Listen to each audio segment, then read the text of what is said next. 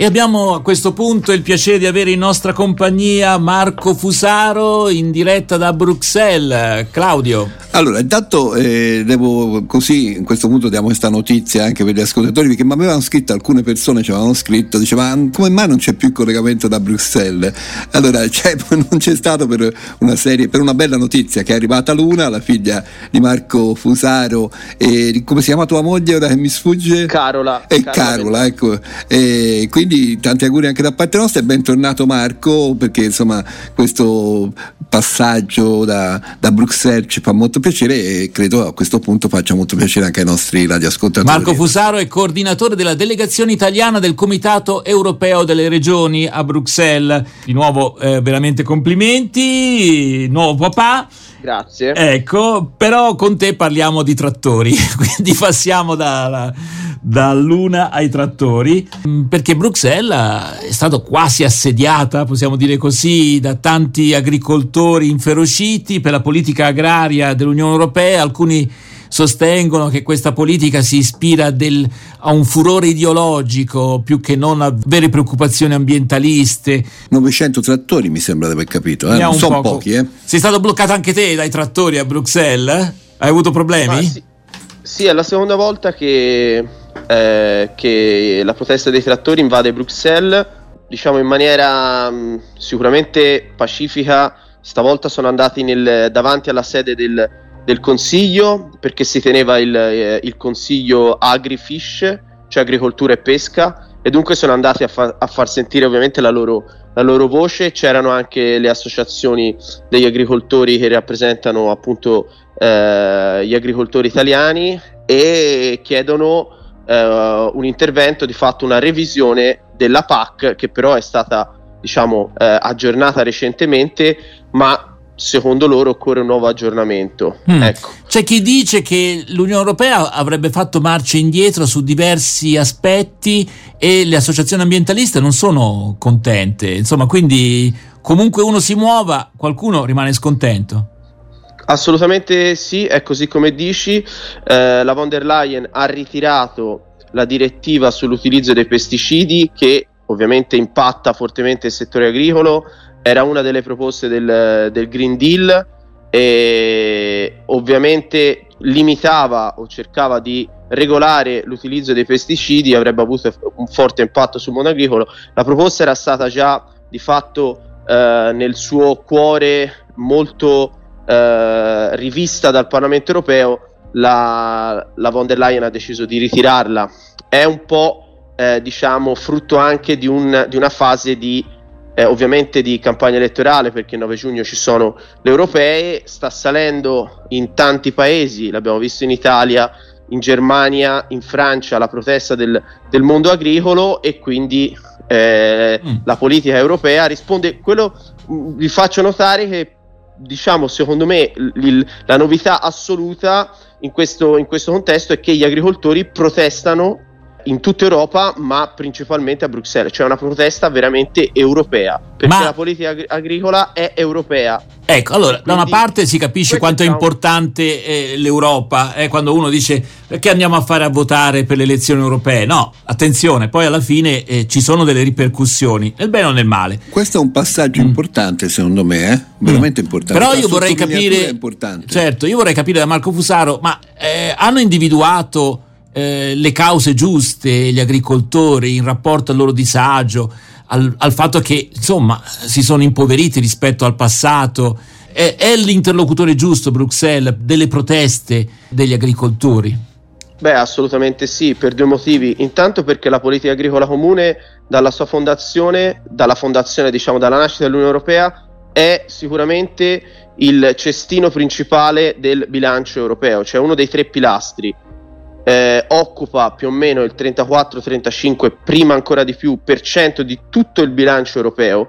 Stiamo parlando, chi mi dice gli agricoltori hanno ragione a protestare sicuramente perché gli agricoltori europei hanno redditi che negli ultimi vent'anni sono cresciuti molto meno rispetto a quelli degli altri paesi, quindi hanno assolutamente le loro motivazioni, però attenzione, la PAC, la politica agricola, eh, fornisce 350 miliardi di euro alla sola agricoltura, cioè al settore agricolo che è certamente uno dei settori strategici, però sono tanti, tanti soldi, vengono spesi bene, vengono spesi male, questa sicuramente è, è la domanda da, da porsi. Eh, per questo protestano a Bruxelles perché insomma i finanziamenti arrivano, eh, i famosi pagamenti diretti arrivano da lì, i sussidi arri- arrivano da lì per l'agricoltura, in più a questo si è aggiunto dal 2019, cioè in questo mandato della von der Leyen, tutto il pacchetto di proposte sul famoso Green Deal. Ovviamente il Green Deal e tante misure del Green Deal hanno un fortissimo, almeno un forte impatto anche sul mondo agricolo ed è per questo motivo che protestano e vengono a Bruxelles, al Consiglio, al Parlamento europeo, alla Commissione, perché gli interlocutori sono questi eh, sì, almeno ovviamente capito. nel mondo agricolo. Ecco, ma chi anche tra i nostri ospiti sostiene, no, abbiamo avuto nei giorni scorsi, che eh, sostanzialmente si fa due pesi e due misure, cioè si chiede ai contadini europei di essere molto scrupolosi, rigorosi per quel che riguarda le garanzie eh, sul piano della sicurezza, degli alimenti, e invece poi si fa entrare di tutto e di più da, da altre parti del mondo.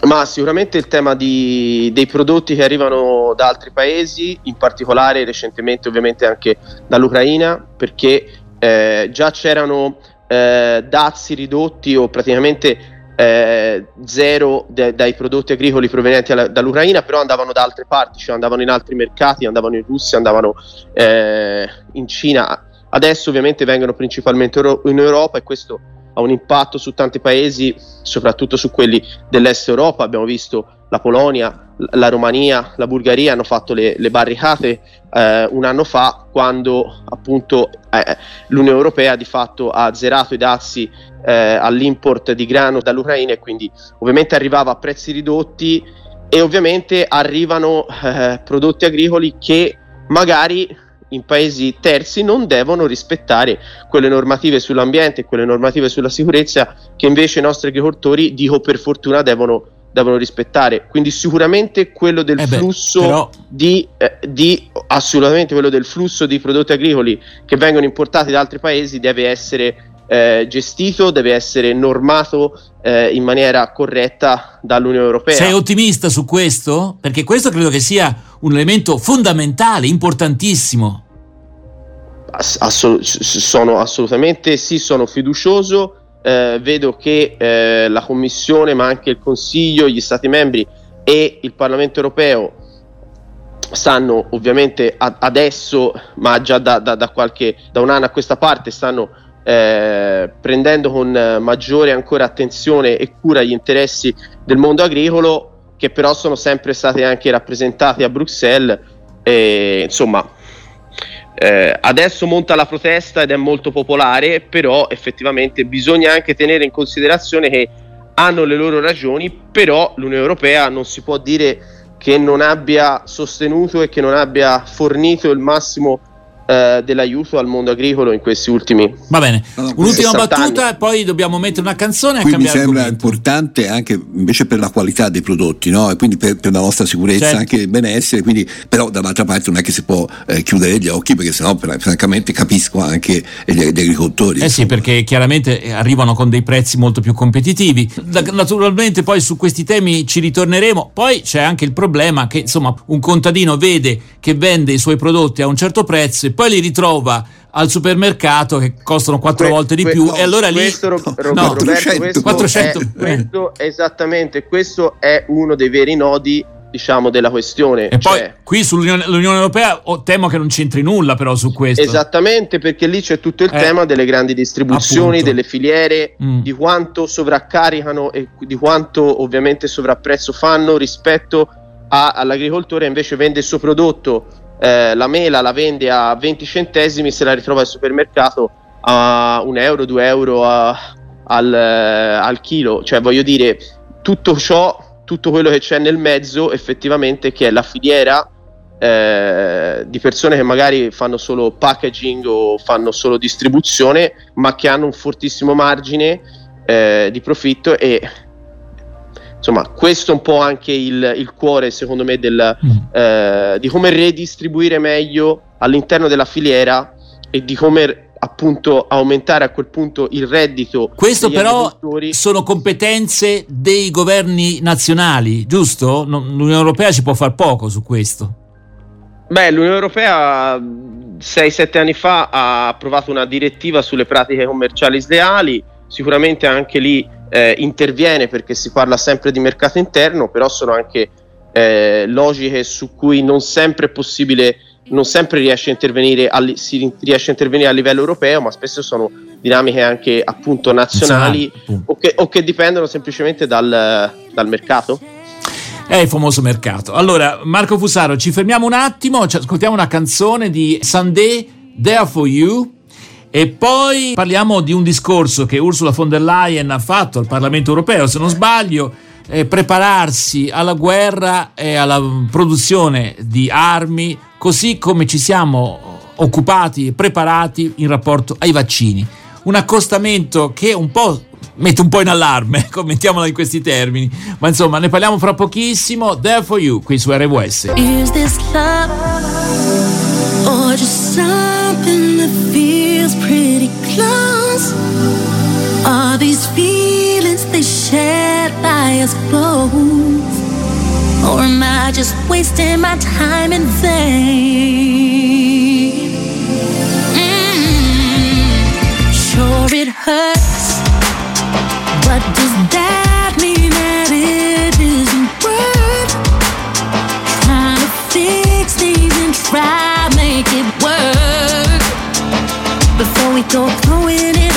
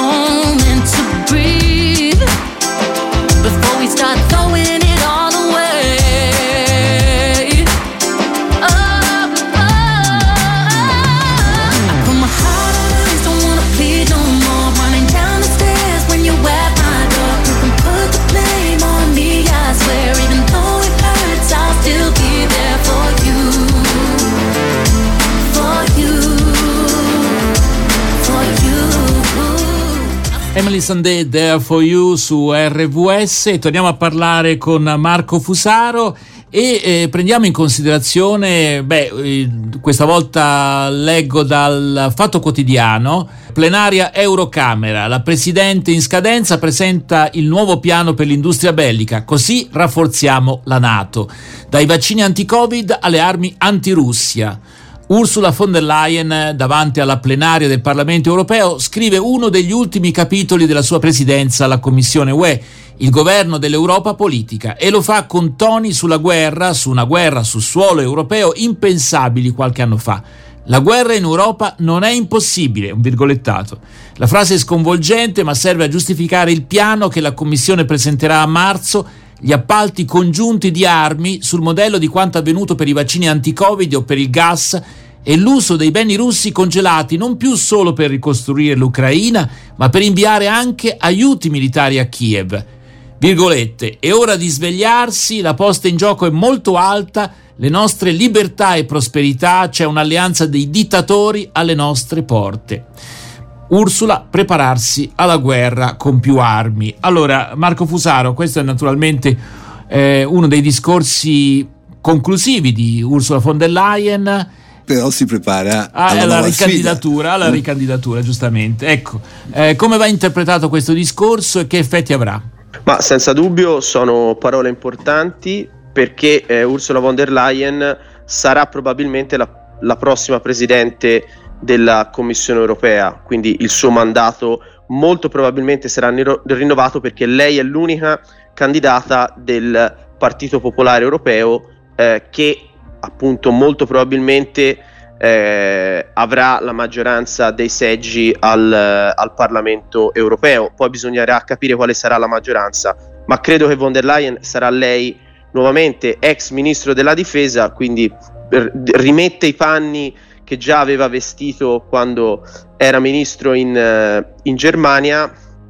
E il, gli elementi da considerare sono, sono, questi, intanto che la difesa, eh, la sicurezza e l'agricoltura sono sicuramente i due temi o due sicuramente tra i temi prioritari della prossima campagna elettorale e dunque della prossima eh, Commissione europea, del prossimo mandato del, del collegio dei commissari. E questo sicuramente è molto significativo, è diretta conseguenza dell'aggressione due anni fa della Russia all'Ucraina e ci si prepara uno scenario appunto in modo molto chiaro in cui l'Unione Europea deve fare un avanzamento necessariamente in materia di difesa, quindi in materia eh, di sicurezza.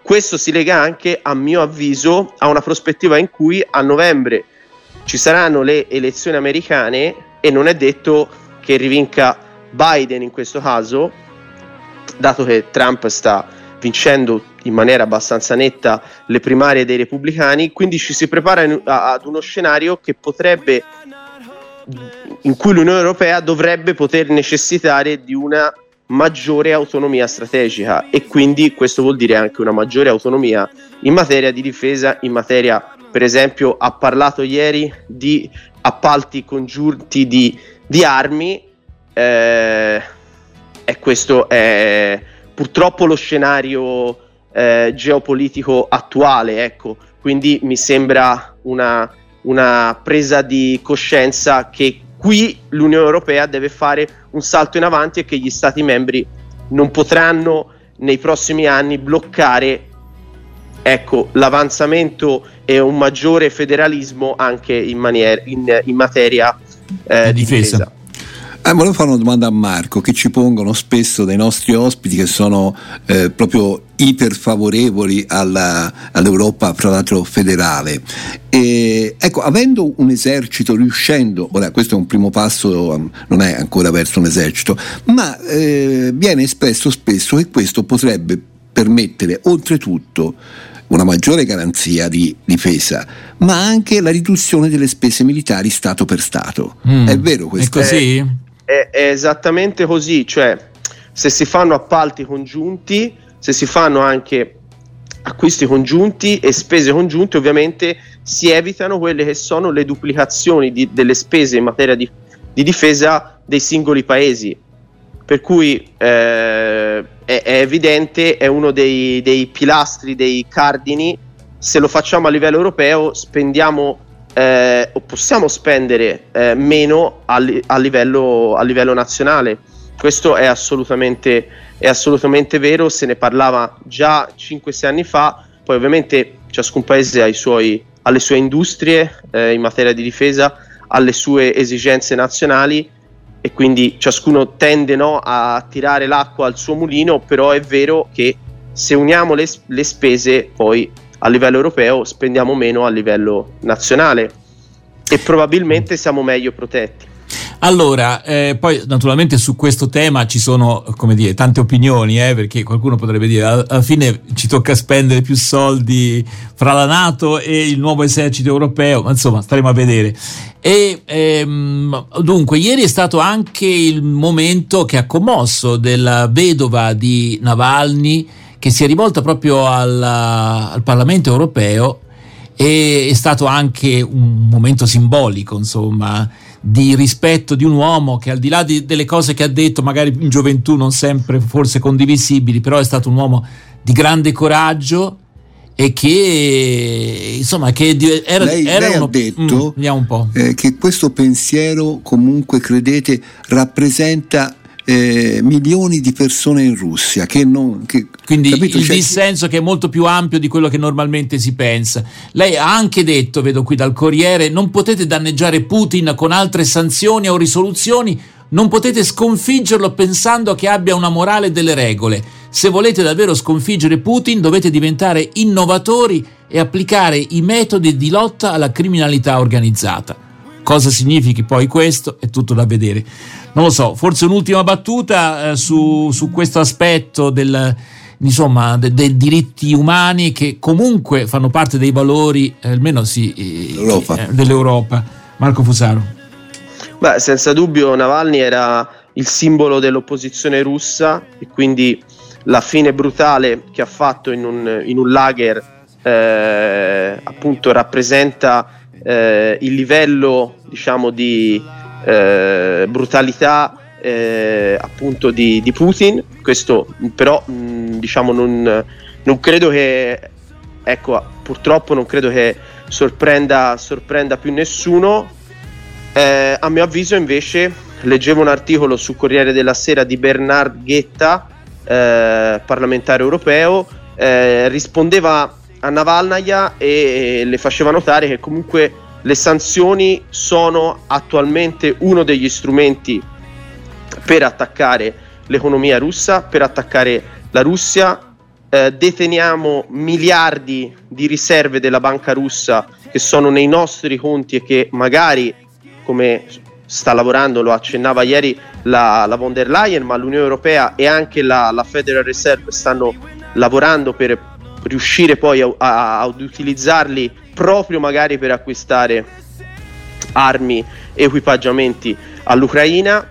Quindi questi sono gli strumenti che le democrazie occidentali dispongono per fronteggiare quelli che sono mm. evidentemente dei regimi eh. Eh, totalitari Perché... e dei, dei, paesi dove evidentemente la democrazia, rispetto dei diritti, eh. indipendenza della della magistratura eccetera non ci sono quindi eh, perché oltre alle sanzioni che... che... cosa c'è? È quello che diceva Macron l'altro giorno insomma eh, mandare i soldati Beh, eh, e mi pare che c'è, c'è, non sia proprio il caso non lo so eh, c'è, sos- c'è mm. sostegno finanziario alla Russia mm. eh, all'Ucraina e l'Unione Europea eh, ha approvato ieri un pacchetto da, da 50 miliardi per i prossimi anni c'è ovviamente l'acquisto congiunto eh, di equipaggiamenti e di armi, c'è il sostegno in materia di eh, cyber security e di, e di, intelligenza, insomma, questi sono, ci sono le sanzioni, eh, questo è un po' il, eh, quanto avviene, ecco, cioè, c'è l'indipendenza dal, dell'Unione Europea che in due anni è riuscita a rendersi indipendente